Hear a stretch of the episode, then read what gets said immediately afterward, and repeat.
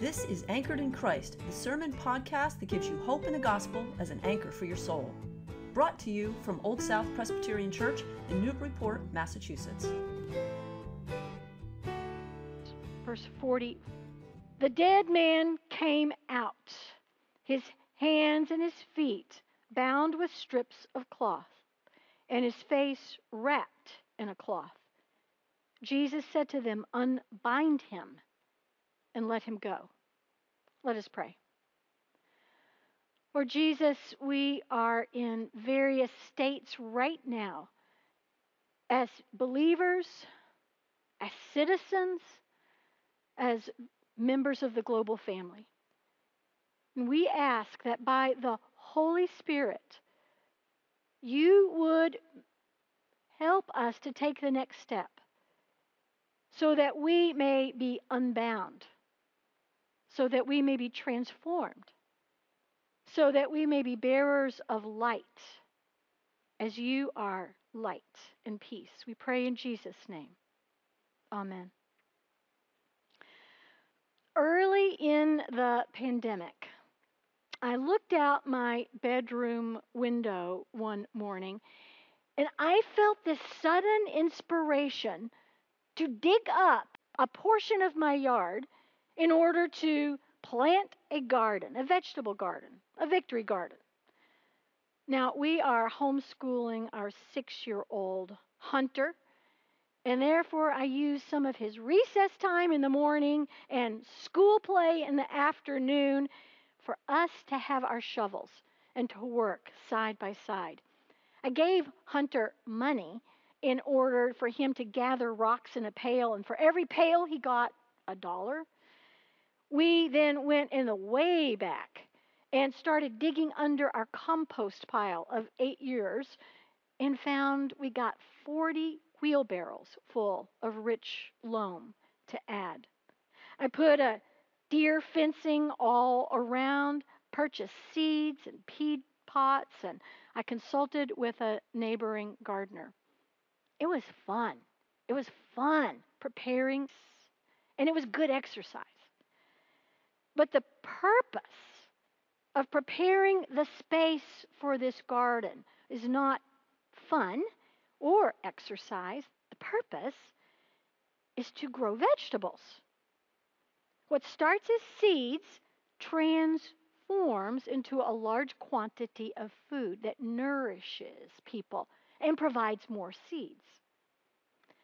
In a similar way, the purpose of receiving new life through salvation is not the satisfaction of coming to church or viewing online or contributing time and service and money. The purpose of new life that begins with salvation is this transformation of what was in like a seed nation of what was in like a seed, self contained.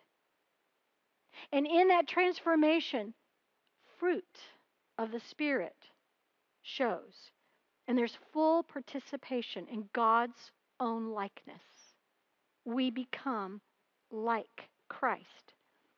I don't know if you knew that that was the purpose that God intended when you professed your faith in Jesus Christ.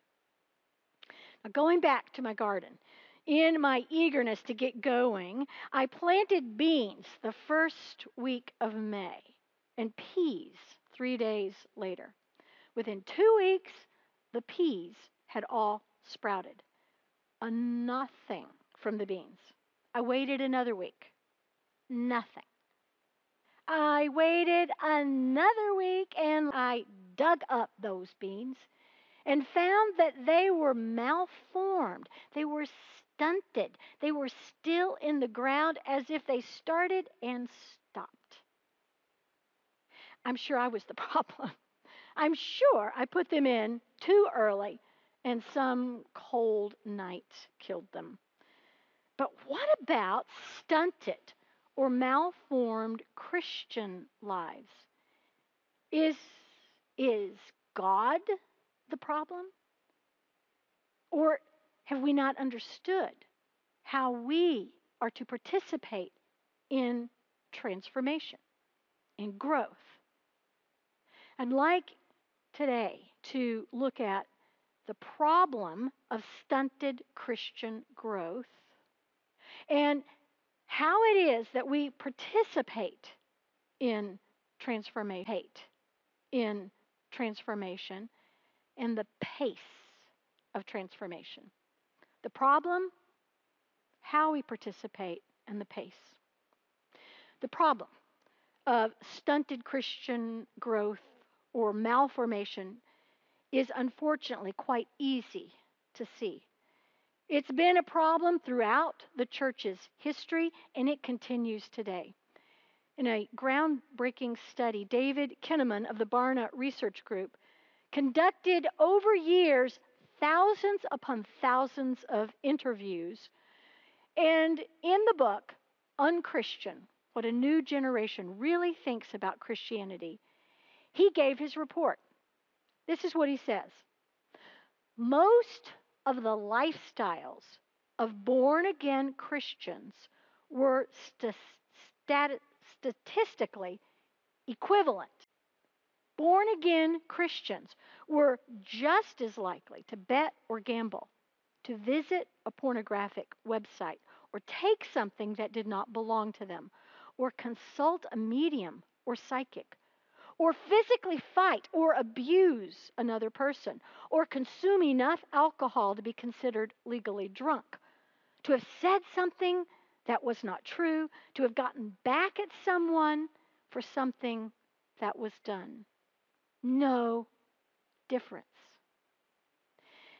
This report shows that being a Christian does not guarantee that we will become like Christ any more than my placing the beans in the ground guaranteed that I would produce bean plants.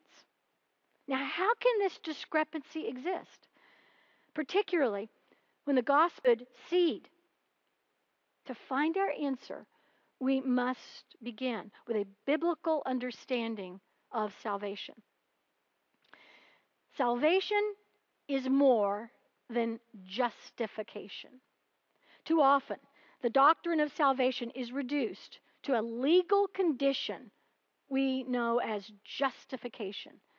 Justification occurs when a judge lets off the defendant to go free, just as if nothing had been done.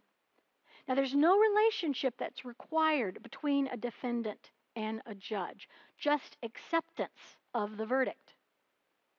When salvation is reduced to justification, there's little more that's needed than mental assent that I will be admitted into heaven because your relationship that's required, just acceptance of God's verdict.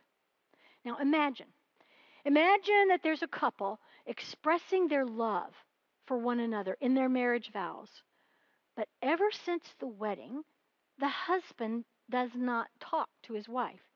He doesn't spend time with her or show interest in the things that concern her. The wife could ask, Do you love me? What if the husband replied, I told you I loved you on the day I married you.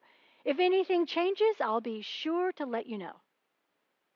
Now, can you imagine that? You and I know that this man has mistaken a marriage for a marriage license. We know that a marriage is about a relationship. It is not reduced to a legal document. It is not reduced to a legal document that says you are married. Have we mistaken salvation in the same way? Salvation that is only justification from the sentence of God's judgment of sin misses the reason for salvation. It's a restored relationship with God that transforms us from self contained rebels into friends of God who respond to God, who reflect the character of Jesus Christ. If we miss this, then we have misunderstood salvation. So let's do just a 101 of the gospel. The biblical story is in four parts good creation, then entered creation, then entered uh, the fall. Sin entered the world in a good creation. God's unwilling to let that go, let us go, and has pursued us in redemption. That redemption became manifest in Jesus Christ in order for restoration. The restoration of what God intended. Good creation, fall, redemption, restoration. That word redemption is to buy back. Jesus Christ came into the world to buy us back. In the stories that we find in Luke chapter 15, we find Jesus addressing those who are critical of Jesus' ministry because he's with sinners. And Jesus tells them a parable with three parts and a lost younger son. In each of those expressions of lostness, there is one who pursues, pursues until there's a finding and a rejoicing, because the sheep is next to the shepherd, and the coin is put back into the necklace of the woman, and the son comes into the house. There is restored relationship. Salvation is redemption that results in a restored relationship, interpersonal, interactive life with God. Listen to how Jesus concludes the Sermon on the Mount, which is the essence of bringing all of the Old Testament and the gospel message together. Listen, it concludes this way Not everyone who concludes this way not everyone who says to me, Lord, Lord, will enter the kingdom of heaven. On that day, many will say to me, Lord, Lord, did we not prophesy in your name and cast out demons in your name and do many deeds of power in your name? Then I will declare to them, I never knew you. Jesus acknowledges that there was never a relationship. That's how stunting and malformation of Christians occurs. It's misunderstanding salvation by grace. In the 16th century, Martin Luther recovered the good news of God's grace. Ephesians 2 8 and 9 spell it out. For by grace you have been saved, gift of God not the result of works, so that no one may boast. We are saved, justified by grace, not by earning it. After Luther came Christians who thought like this. That means I can go and sin as much as I like and rely on this grace to forgive me. I can remain as I was before, but with the added assurance that the grace of God will cover me. Dietrich Bonhoeffer, 20th century German pastor, called this misunderstanding, this misapplication, cheap grace. He writes, cheap grace is the deadly enemy of the church. It means forgiveness of sins, proclaim the love of God, taught as a conception of God. Grace alone does everything. So everything can remain as it was before. Now, have you ever entertained thoughts like this? The beans that I planted remained as they were before, they did not grow. Do you assume that God's grace allows you to remain without any effort on your part to grow in transformation? Lazarus did not stay the same. He did not stand near the tomb. He kept moving forward. Earning is different than effort. We do not earn our salvation, we participate with it. This, we do not earn our salvation, we participate with it. This is what we hear in 2 Peter 1. We participate with the Spirit. He says, You become participants of the divine nature. For this reason, you must make every effort to support your faith with goodness, goodness with knowledge, knowledge with self control, self control with endurance, and endurance with godliness, godliness with mutual affection, mutual affection with love. If you do these things, it will keep you from being ineffective and unfruitful. Make every effort to grow. Don't stop. Keep growing. So, how do we do we participate in transformation? We need to say that from the whole witness of Scripture, we can affirm for sure the Spirit of God does it all. The Spirit of God does it all. We do not have the ability to be transforming ourselves. It's Christ in us. We are transformed as we stay in connection. This is our part to abide. John 15 says, Abide. It's a permanent, settled union. It means to be present to God, it means to be attached. But this is where stunting and malformation takes place. We find ourselves doing anything, anything religious, besides looking at the face of God in Jesus Christ, between, besides talking in prayer, besides hearing in Scripture, besides sharing this life that we have with another trusted person. Anything but being that close all the time. But transformation takes place by staying present and attached. My nephew is a pediatric perfusionist. A perfusionist operates the heart lung machine that is attached to a patient undergoing open heart surgery. The blood is mixed with the right amount of oxygen and carbon dioxide is removed. The blood is pumped back into the body at the right pressure and speed. All this takes place while the surgeon does the work. surgeon does the work of repairing the damaged heart. I think this is an image of God's Spirit at work on the inside of us. The Spirit performs the surgery, giving us a new heart, and our part is to remain attached to the life giving Lord.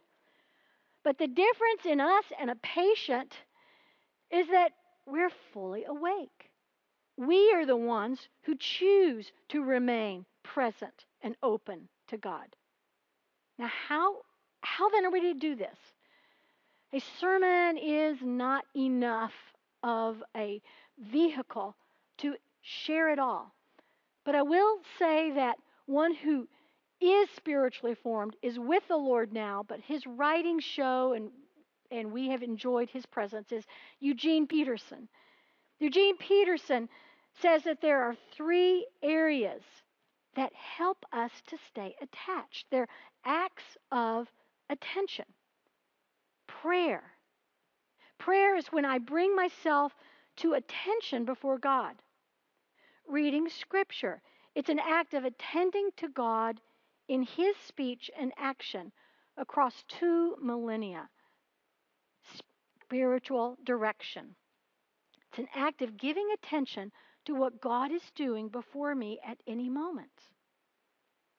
Growth is not earned We are not saved by grace, but it requires effort to remain attached. Do you see? One of the helpful resources is Spiritual Disciplines Handbook by Adele Calhoun. And in it, it begins with what is it that you're desiring? God's planted that desire deep within you. You can respond by having various disciplines that allow you to stay attached to God. I'd like us to look now at the pace of transformation. Really, it begins on whether you remain attached.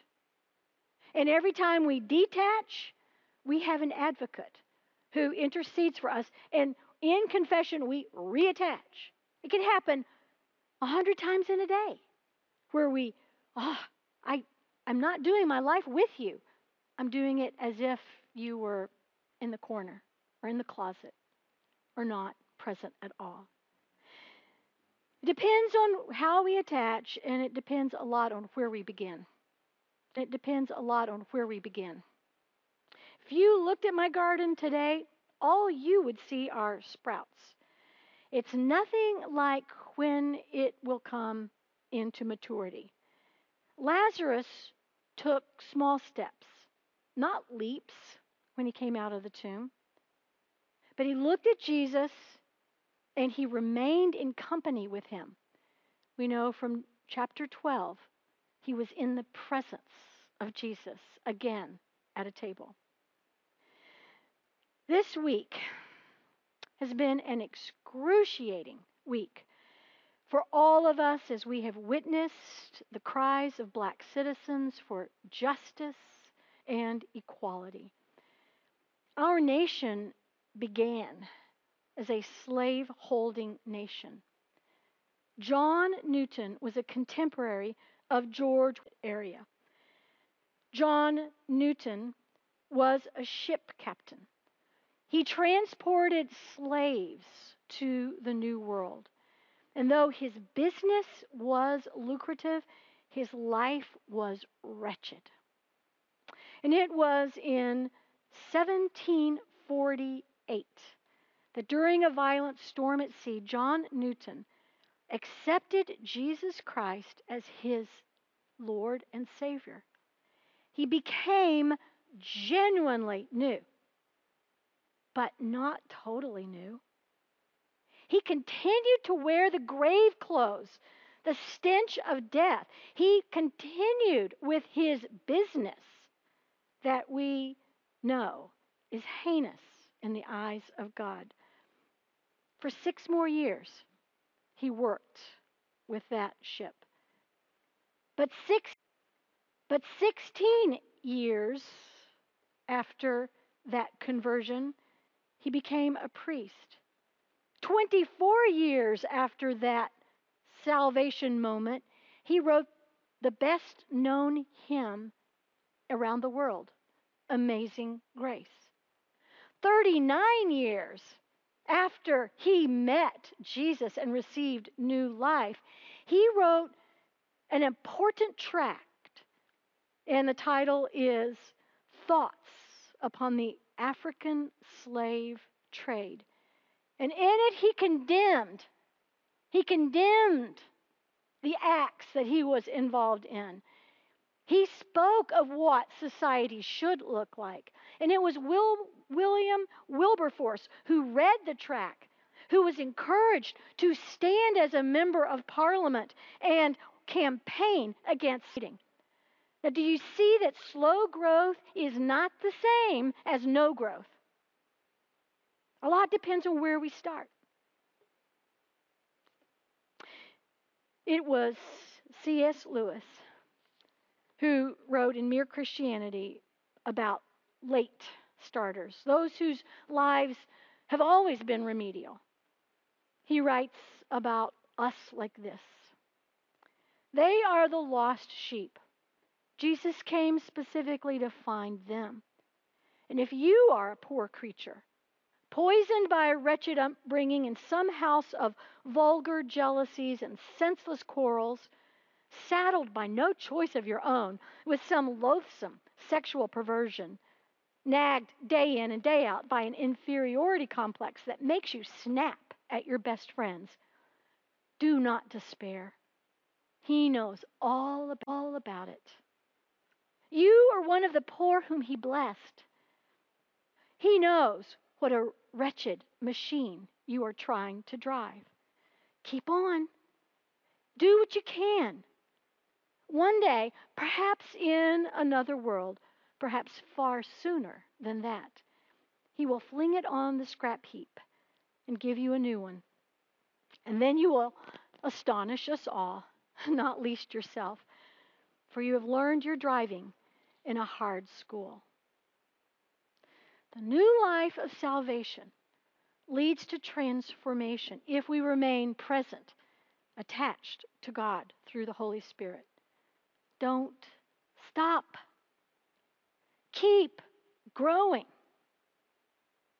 I close with this. Ignace Paderewski, the famous Polish composer, the famous Polish composer pianist, was the third prime minister of Poland. He signed the Treaty of Versailles that ended World War I. After his political career, he traveled the world as a concert pianist. He was scheduled to perform at a great American concert hall for a high society extravaganza.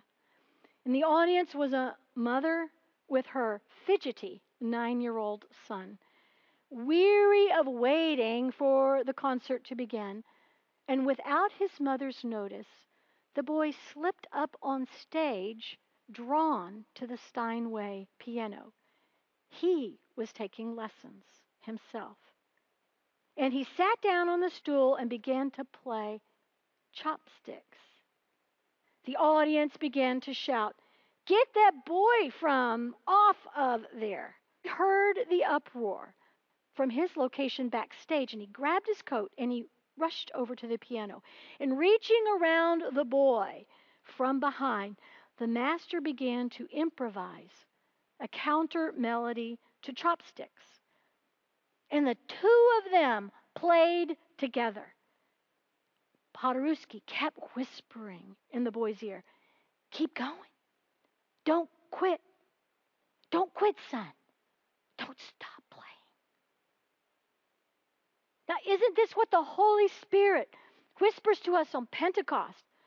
Don't stop. Keep going. Keep growing. Will you? He will hold us fast. Let us hold fast to the Lord. Let's pray.